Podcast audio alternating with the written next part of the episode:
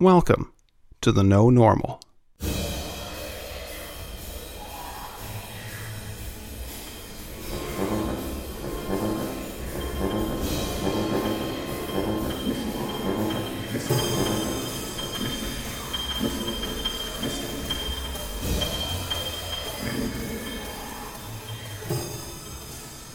The No Normal is a special presentation coming to you from New Music Edmonton. Thank you for joining us for this month's array of conversations, music, and special features. This series is presented in partnership between New Music Edmonton and CJSR Radio. Watch for additional special projects between NME and CJSR in the future, and enjoy the No Normal on their airwaves. You can find the station on Edmonton radio dials at 88.5 FM and online at cjsr.com.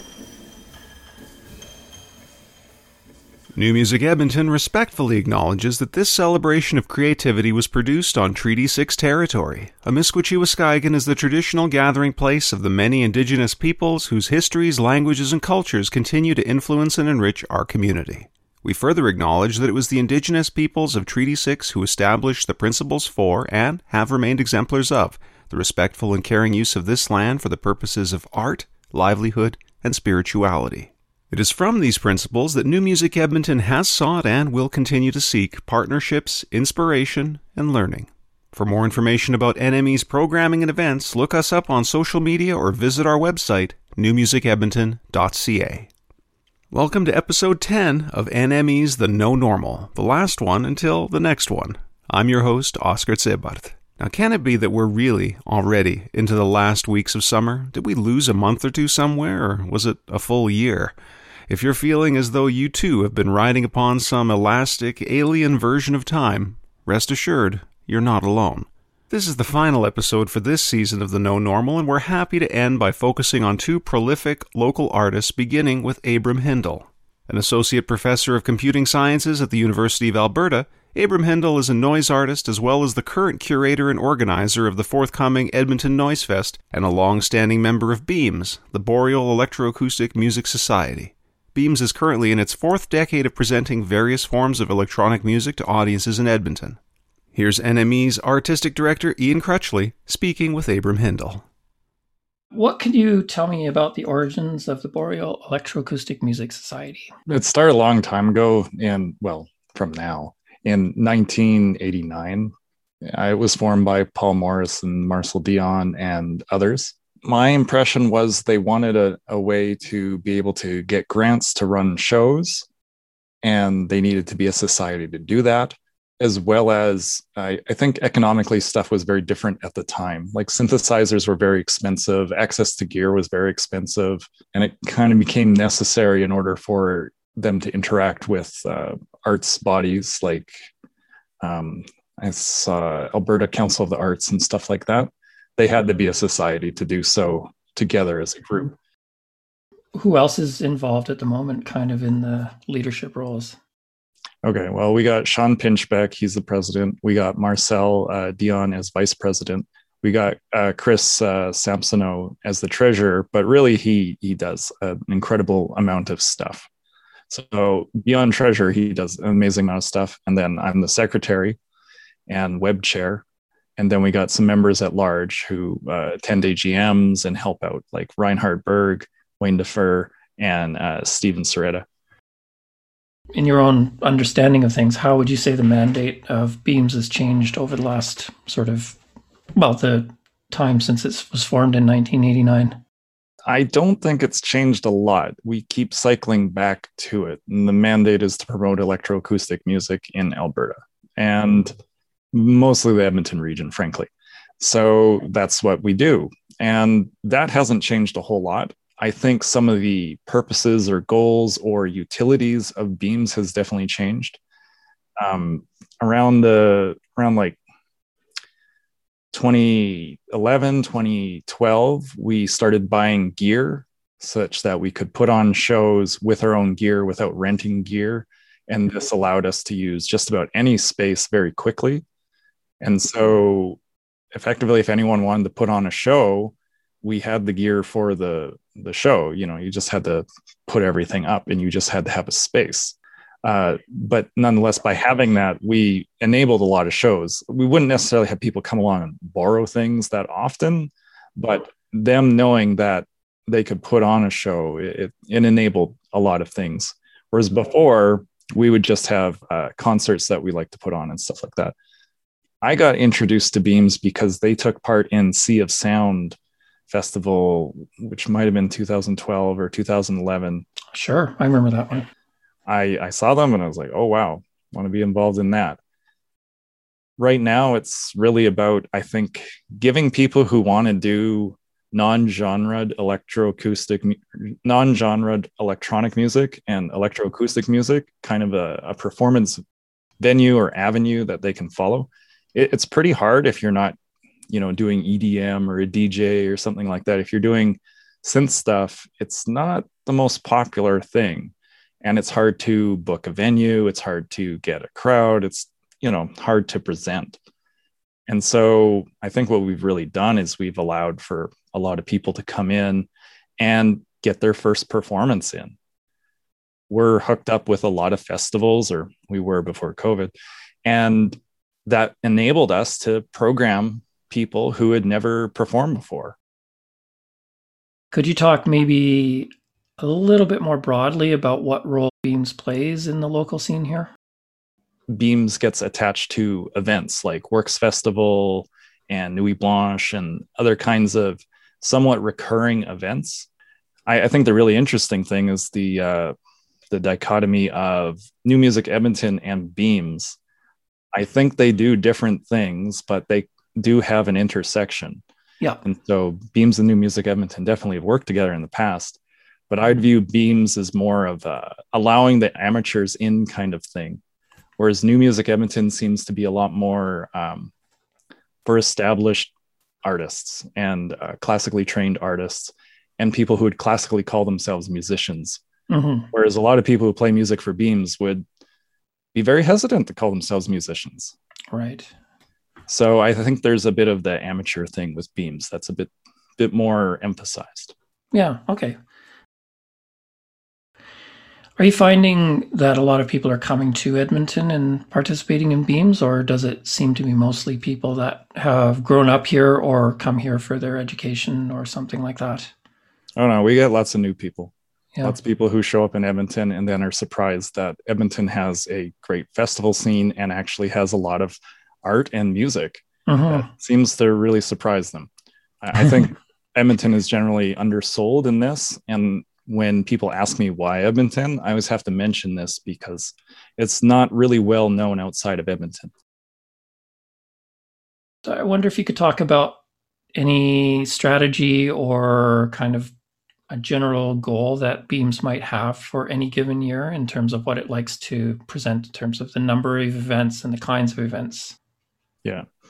Uh, Beams wants to put on probably at least one show a season. So, usually at least four shows per year. It really depends on who's on the board and who's got the time to put it together. Uh, there are the regular things which kind of keep things going. So, uh, Art's birthday.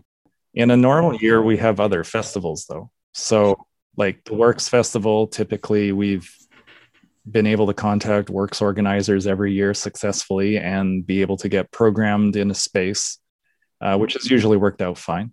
And that's oftentimes when we have a lot of the real uh, new performers show up. Mm-hmm. And then a lot of times people want to do kind of themed concerts. Like sometimes a new sound comes out of NASA, and that's just the theme for the concert. So a lot of concerts sure. with an idea and if the artists follow the idea very much, it's kind of up to them.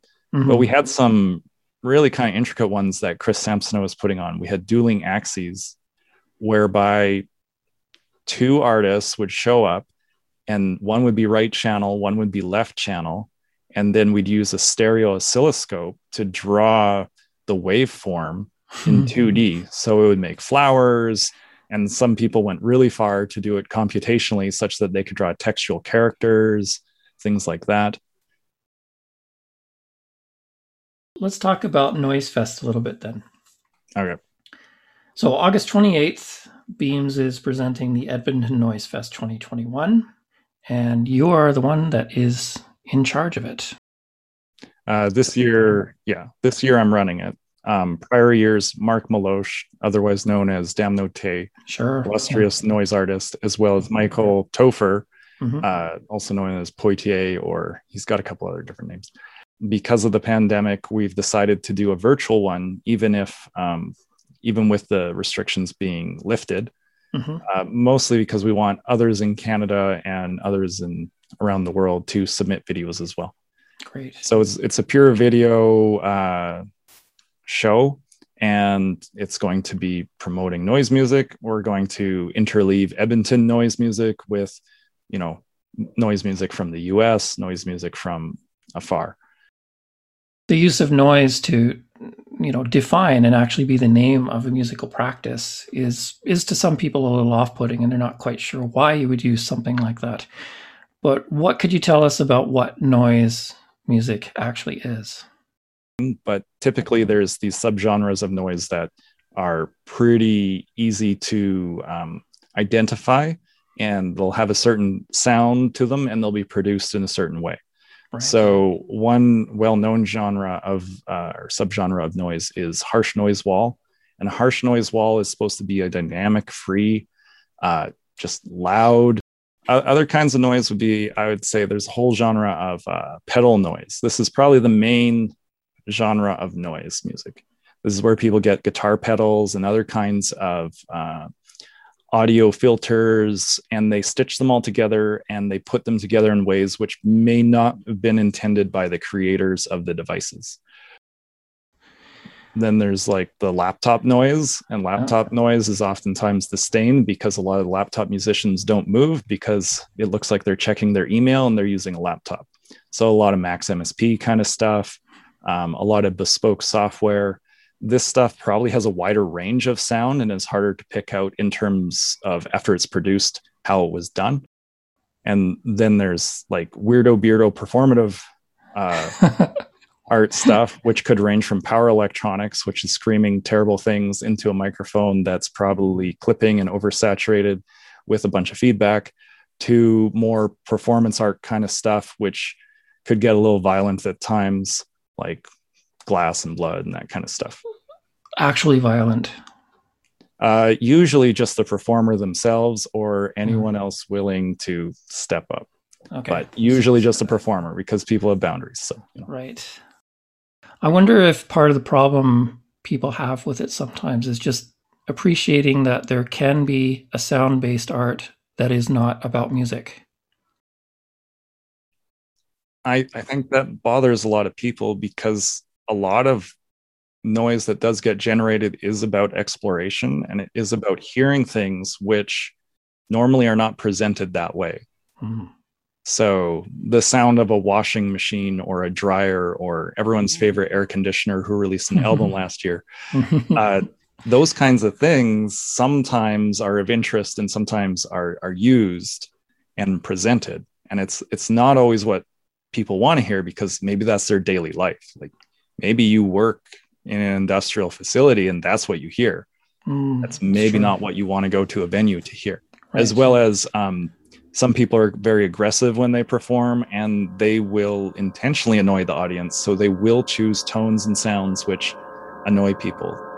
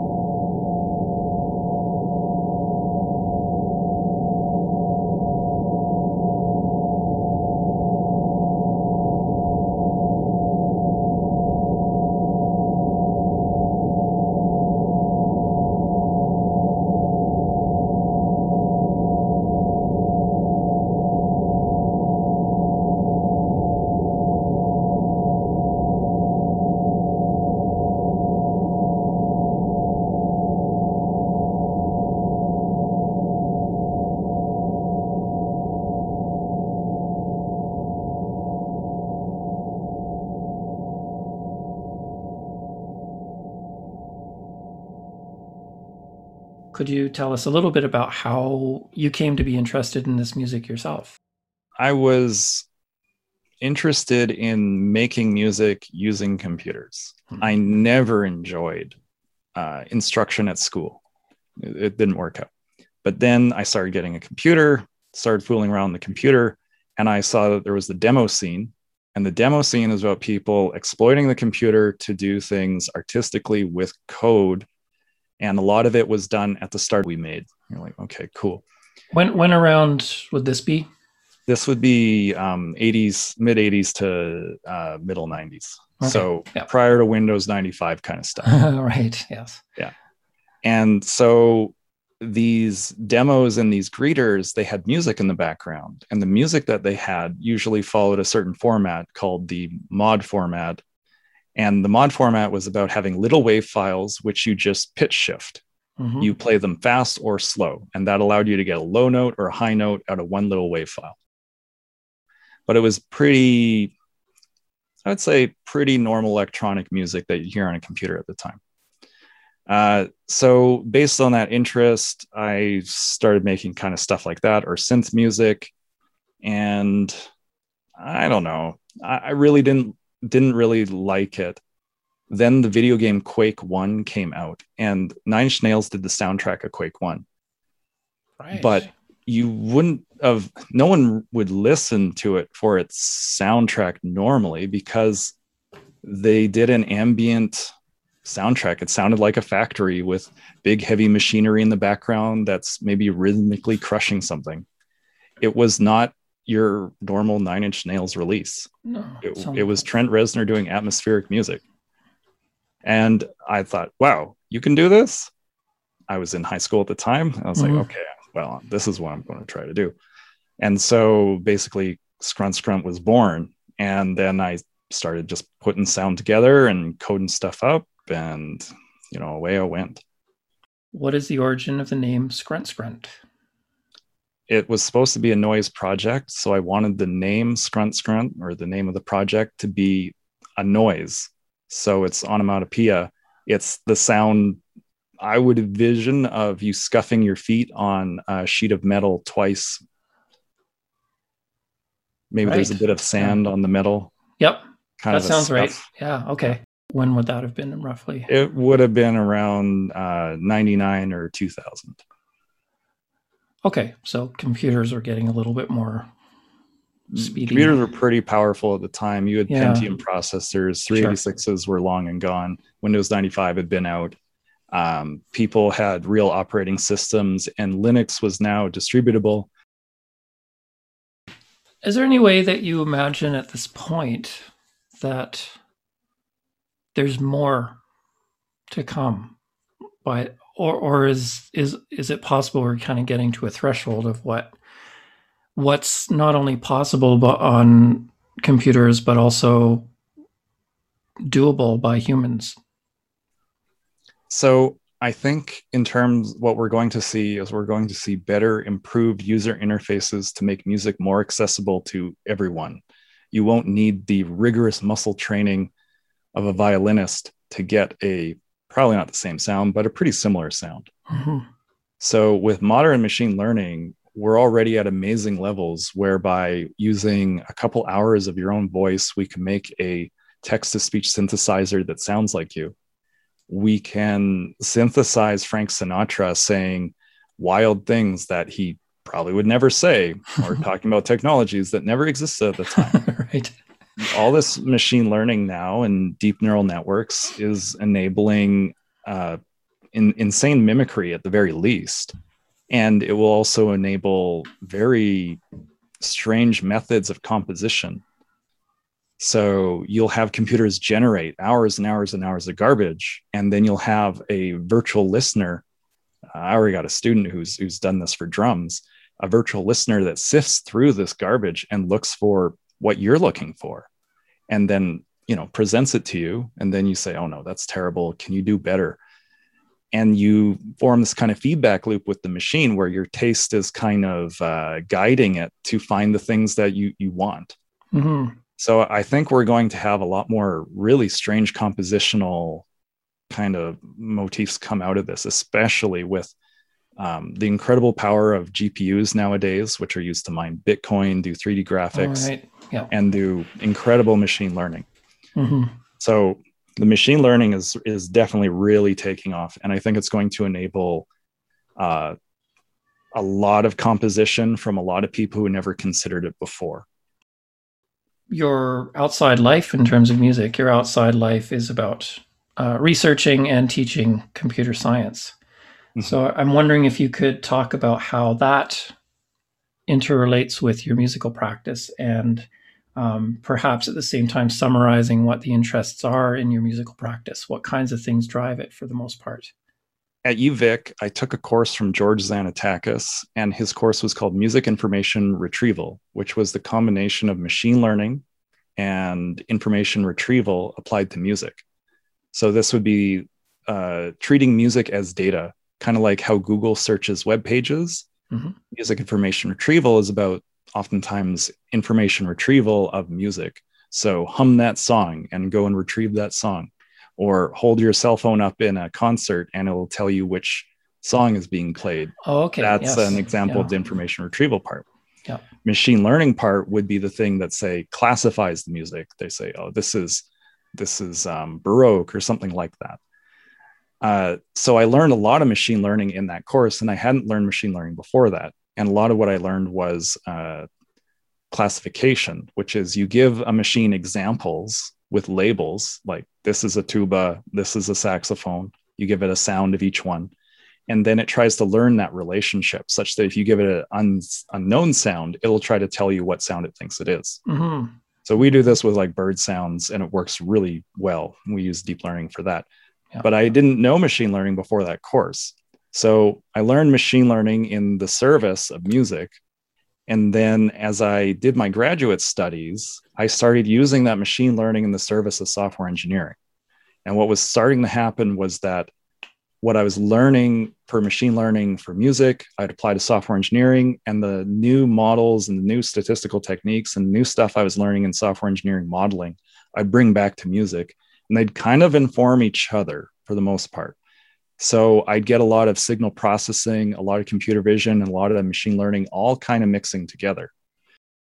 And it would inform the music in some ways, and it would come back to the research. So I, have a paper on captcha breaking. Those are those textual images that they ask you to type in the, the characters for. They're not popular anymore. Nowadays, they ask you to like click on all the motorbikes. Oh, yeah. Yeah. Yeah. Right. So it's computer vision tests. Uh, Mhm.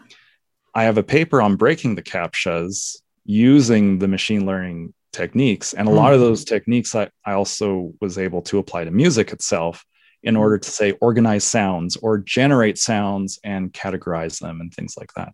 Oh. So okay. a lot of my practice does relate to the statistical and machine learning techniques that I do employ in research and vice versa. Sometimes I'll learn something like deep learning specifically to do music because I wanted to convert video into sound. So just learn what sounds come out of a video, put the video in, get sounds out. Sounds neat. Mhm. Didn't sound so great at the time, but nonetheless, uh, many of my students use deep learning models to guess the next source code token, such that when a programmer is writing source code, they can get a little bit of help. And it says, oh, maybe the next token you want is four. You want to do a for loop. And they're like, okay. So these things start informing each other backwards and forwards. So a lot of my stuff is about uh, is about machine learning and that kind of thing. And actually, at NorCal Noise Fest, I've done a couple of performances about ideas of AI, whether it be ideas of deep learning, which is a neural network, or ideas about search. Just trying to find the parameters of a synthesizer that will, well, maybe blow out the PA. Never got there, Mhm. Mhm. but basically the computer sits there, listens to itself with a microphone, and tries to figure out how to be as loud as it can be. you've obviously been very busy during the pandemic, but it's it's hard to imagine any human that hasn't been impacted in it in some way. But it's always interesting to see if artists have felt some kind of artistic impact from it. I think a big issue is kind of lack of variation, and that can lead to you going a little stare crazy. Um, what it has done for me, because most of the work that I was doing musically in the past, I don't know, seven or eight years was about performance, because that was the primary output. I didn't record a lot because it was all about showing up, showing some cool tool off or some instrument that I made. What the pandemic kind of really promoted for me was the fact that I felt it gave me more time and availability to work on inscribed works. So I would make video and audio combined. They didn't have to be performed. I could do little snippets and put them together with a video editor. Suddenly, the video editor became compositional tool, which mm. was kind of weird, but got used to that. Um, so I could perform little bits and then stitch them together and do a kind of collage and make these inscribed works and then you can submit them to festivals and things like that or just put them on youtube right and i thought that was really interesting because i kind of downplayed the value of inscribed works not everything i do is very portable some of the stuff i do requires hours and hours of computation is not real time uh, it takes cpu weeks to calculate maybe it doesn't sound so hot at the end of it and you're like that's a cpu week but nonetheless, I can't do it live. Mm-hmm. So it did enable me to put some stuff on tape that I wouldn't be able to perform live, wouldn't have been interesting performed live, but it gave it a, a an avenue. Do you think that's going to stick with you now? I think I'll definitely be considering it a lot more in the future, as well as um, for future performances that I program, like where I I have to host them and do all that stuff. I'll definitely be more accepting of inscribed works to play in between mm-hmm. or, you know, just or dedicated. Sure. Great. That's a that's a really fascinating answer to that question because I've never known what to call them. I call them pre-recorded or whatever or, you know, mm-hmm. inscribed sounds so permanent. It feels it like dragging uh like a nail or a chisel through stone yeah. you know you can't do the you can't do the smooth line of a u so you draw a v instead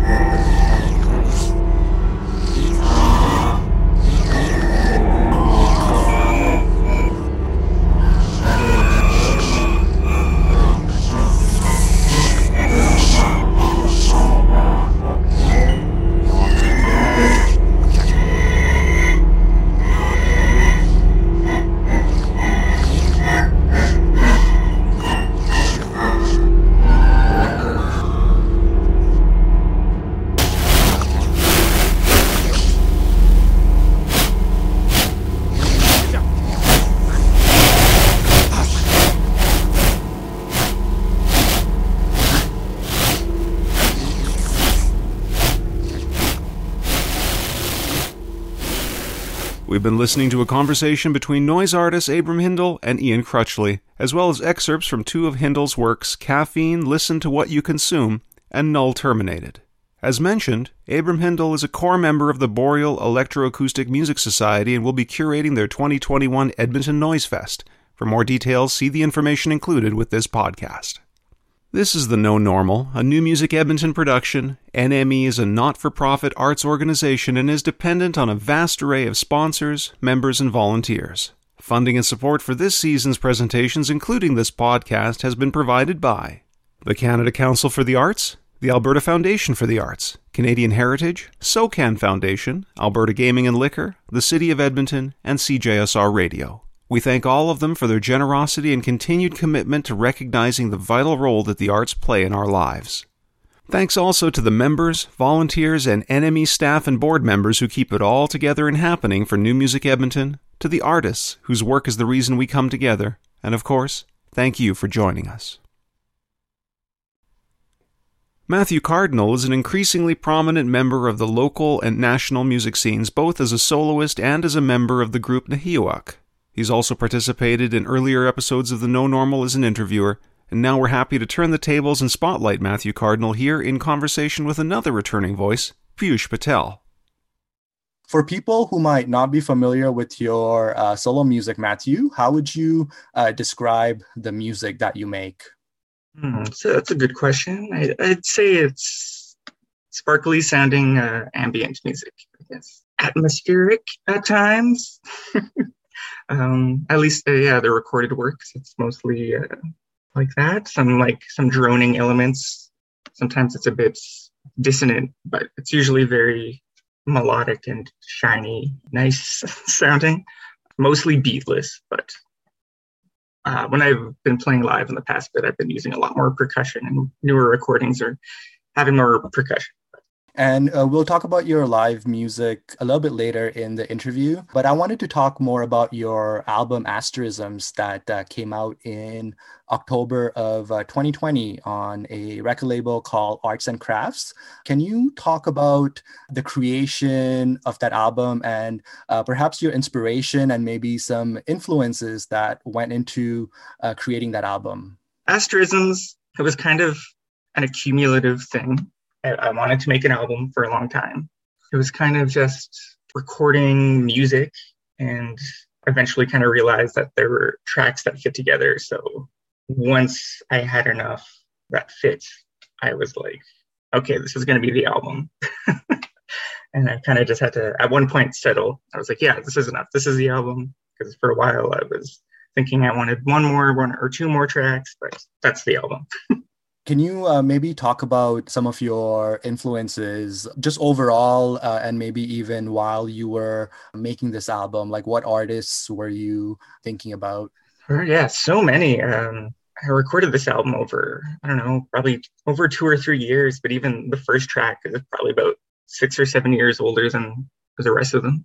A lot of like Steve Reich and like, I don't know, Warp Records acts, Boards of Canada, Aphex Twin, maybe, uh, but also like My Bloody Valentine. A lot of like textural stuff. I, I really like listening to that, that kind of music. Really into a lot of like late 80s shoegaze stuff. I actually got Simon Scott from uh, Slowdive to master the album. Oh, amazing. If we uh, talk about the album Asterisms, uh, I noticed all the track titles on the album, uh, they are named after a, a, specific date. Is there a story behind each date and the title track? Yeah, that's just the days uh, they were recorded. I recorded all of them in a in a day. Basically, most of them were done in just one sitting. And um, that was it was kind of unintentional at first. I was just i would record something and i would export it. And i you know didn't really want to think of a name so i would export it as the uh, as the date it was recorded. I, I kept doing that. I was like uploading them. And after i had a few i was like oh this is like an audio journal so i kind of just kept up with that theme and that's what the album is to me. It's like an audio journal. So i just all of the tracks are just named after the days they were recorded. They're kind of like a an audio record of that time. And I feel like that also kind of makes all the the songs like sometimes I feel when a name is attached to a track, it kind of gives it that meaning and you know just having dates it leaves it a more open-ended interpretation totally yeah it's, i think it, it is a bit more open and i want people to i guess interpret it as they will I don't know. Yeah, it's like I'm not influencing thoughts by giving it a dramatic title or anything. Totally fine with that and people doing that, but it's just I don't think it's something I wanted to do with this release. I just kind of wanted it to be up for interpretation and that was as much as I, I know, that's just what I wanted to give. You know, that's the day I recorded it. That could mean, you know, those dates could mean any number of things for any any person. So I like that too. So I wanted to uh, talk about uh, live music for uh, for a bit, just kind of in general. Uh, I know I follow you on social media, and you've been uh, performing online quite a bit recently. Uh, one of them was the uh, New Music Edmonton's uh, Summer Solstice series. How has the pandemic kind of just uh, changed your creativity, uh, whether it's uh, recording music or performing online? How would you say that it has affected it? It's hard to say. It's been weird. Definitely. I mean, I've never really played online before the pandemic. I never really did any online shows and I've done many of them now. It's a it's a really different experience than playing at a venue in front of people with very different like energy, and it doesn't feel as uh, reciprocal sometimes. Mm-hmm. Sometimes you can like play, but there's it's just like a screen. So it's kind of funny. Mm-hmm. It's like you can be giving a lot and like performing pretty hard, and it's like you know I hope that went over well. Mm-hmm. Uh, sometimes um, you can get the chat, you can see people saying things, and that's nice. But it's this. Uh, I've performed in many different contexts, and I don't always see that or know if there's any reaction. And um, I've even done like pre-recorded, so it's like I, re- I, record the performance and then it's like played at a later date. So it's it's a uh, pretty different. So it's it's been it's been weird, but uh, you know I'll probably continue to do recorded and like online performances if people keep asking me. It's weird. I do all my recording at home and it can be kind of strange to like do all my work in the same space I'm doing all my living and relaxing. So just trying to find the balance, but uh, doing my best. so speaking of uh, live music, I feel like uh, live music as we used to know before the pandemic. It might be uh, starting again soon. And I recently found out that you will be performing at uh, MUTEK in uh, Montreal uh, pretty pretty soon in uh, August, I believe. You will be performing a live audio visual set with Stephanie Cuse. So that's very exciting. And can you tell us what people can expect from that performance and maybe even how that collaboration with Stephanie came to be. Uh, yes, uh, Stephanie Cuse. Um, yeah, we're playing uh, MUTEK together, which is I'm, I'm excited about. At this point, I, I feel like I can't even remember how we started collaborating. I had met her partner a few years ago, Adam. He was playing in a band called Pontex at the time. I think you know on tour I had stayed with them a few times, and uh, I had known Stephanie did work with uh, Pontex as well, live projections, and she also did uh, some work with my friend Rayanna from uh, Winnipeg. So um, I think I just I, I, just really liked her stuff. So I was like, hey, uh, here's my album.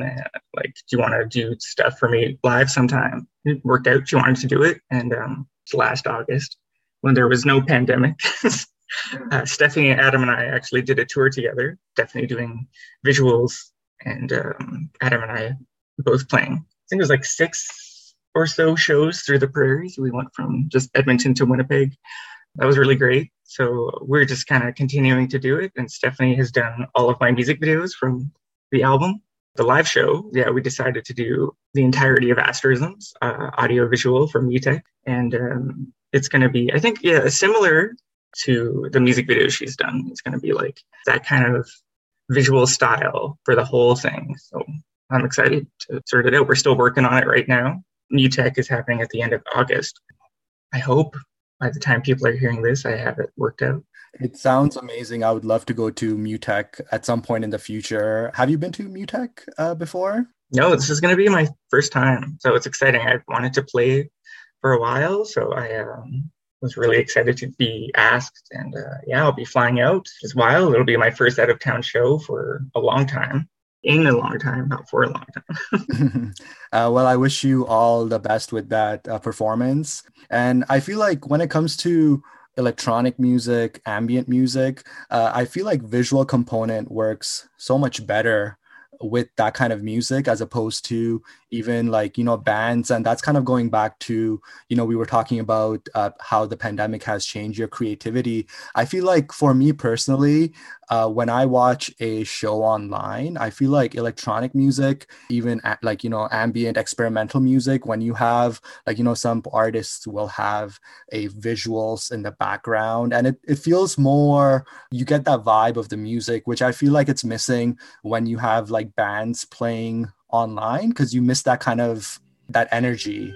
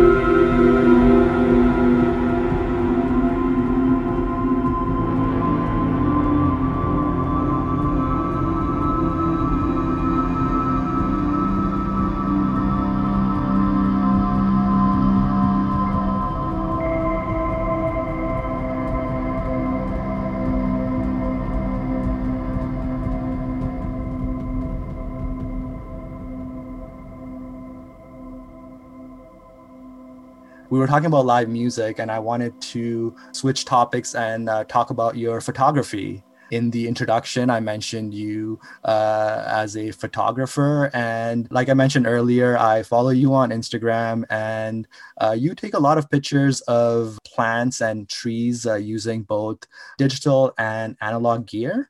And also, your album Asterisms features a plant on the cover. And as someone who doesn't know anything about plants, can you tell us what is on the album cover? Maybe you can expand on your fascination with capturing plants and trees uh, through your photography skills. Uh, so the album cover, it's 95% sure it is a, a, mountain ash tree. That was, I uh, took the shot. I think it was on uh, January 1st, a few years ago, early in the morning, I suppose. I don't know. It just turned out really well. It was actually a cell phone photo that I really liked. You know, I've since started taking pictures with film and I have like an actual digital camera now that I kind of like. I prefer analog much more. I don't know what it is. I really like taking pictures of like plants. I like how they look. Um, I think they make for good uh, subjects and photographs. And I love doing night photography a lot of the time. I like the way that turns out. I, I love using flash at night. I think it just it looks really unnatural and otherworldly in a way I really like. Mm-hmm. Yeah, I noticed that a lot of your pictures they have this kind of bluish, like purple mm. tint to them. So is that because of like night photography and the way the flash kind of works? Some of it I'm using um, some gels or the flash to color the light, mm-hmm.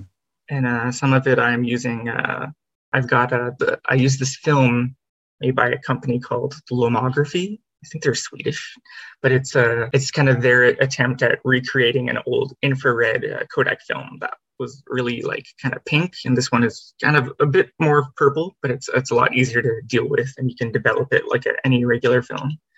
So I use that. I just I really like how it looks because it does make things look kind of dreamy and unnatural. You know, it it shifts the colors quite a bit. Like all the greens turn purples and like the yellows turn pinks. And yeah, it's just I really like this film. It's just more interesting to me a lot of the time. I don't know. I mean, I do love just normal color photography, but this can just make things a bit more uh, out there.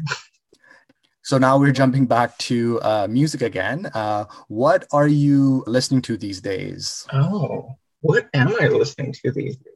I've been revisiting the Delgados, one of my favorite bands, uh, like Scottish band. Started their own label called Chemical Underground, which is also a great label. Delgados. Oh, I've been listening to a lot of Squarepusher. That 25th anniversary edition of his first album just came out. Yeah, I've been really loving that. Aphex Twin. I've been listening to Drukqs a lot uh, in the past week or so. Been enjoying some Tatsuro Yamashita, this like Japanese funk pop artist from like the 80s. The uh, the new Tennis album. I'm still well, it's not new anymore. I guess it came out last year, like last February, but I'm still like really enjoying that album. I've been listening to it a lot. I know I know we share a love for uh, Blonde Redhead. Yes. I've been kind of uh, going back to their earlier discography a lot more. I kind of discovered them when they were more pop. I've been kind of really digging their early discography where they were a lot more noisier. Yeah, those are great records. I, I got that box set of their first two uh, little couple years ago, and it's it's great. I, I love those early albums. They're so different. They've changed so much over the years, mm. but I feel like they still sound like Blonde Redhead. And I don't know. I, I hope they uh, got something new soon. I think it's the like yeah, Kazu Makino has that that voice. Like you know, she's she has a very kind of characteristic voice where you can tell that uh, it's it's blonde redhead. I wanted to uh, talk to you about your live performance. Uh, I've seen you perform live as you know Matthew Cardinal with your uh, modular synthesizer setup on stage. I always notice you have this. Uh, I'm going to call it a toy.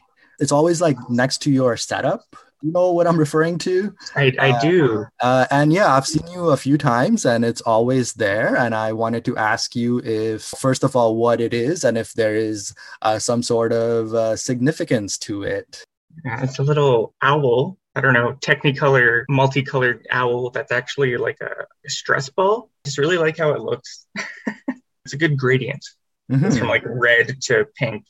It's just I've always really liked owls growing up. I think it's because of my kokum, my grandmother. She she loved owls and had a lot of like owl things in the house, pictures and like statues and stuff. So just because of that, I really like it. I just saw this thing one day and I was like, I don't know, I uh, just like how it looks. I have a little friend up there with me when I'm performing. But yeah, I like to have it up there with me. Adds a little something to the stage. mm-hmm. Is yeah. it uh, safe to assume that you will be taking this to uh, MUTEK with you? Oh, uh, yeah, probably. We'll see. Yeah, that's yeah. a good question. I don't know if anybody will be able to see it, but probably bring it.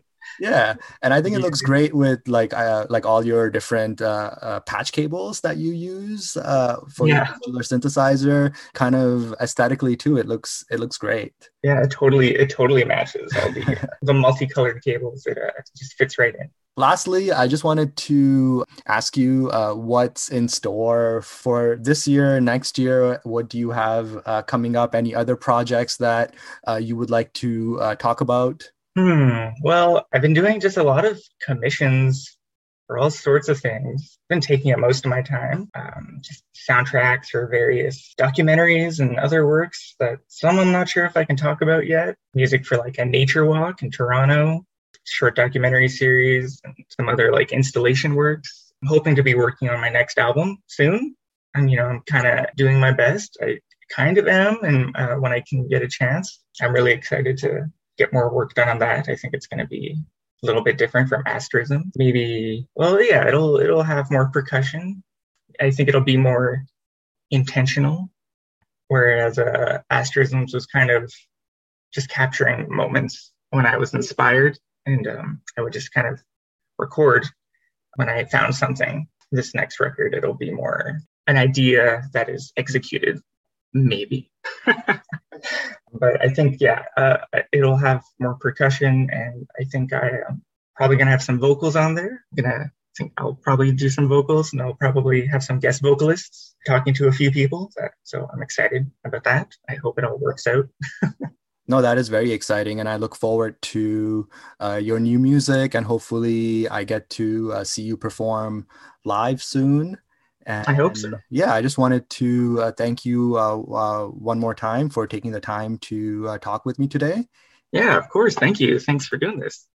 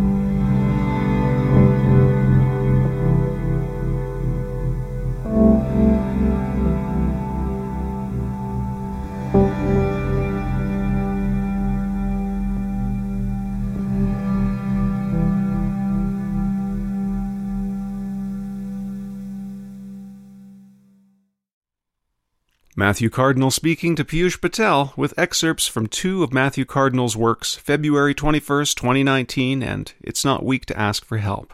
Thank you to Matthew Cardinal, Abram Hindle, and Piyush Patel for their involvement in our season finale, and that's a wrap, at least for now. Nine months of the No Normal, ten episodes, dozens of artists and interviews, and almost as many artistic works featured. Time now for a pause and a recharge, and to begin mapping out what's to come. We will return in the autumn with a new season. A reminder that news about special programming and events can be found at newmusicedmonton.ca along with our streaming podcast archive and other multimedia works featured in the series, and be sure to explore the eclectic programming of our partners at CJSR Radio.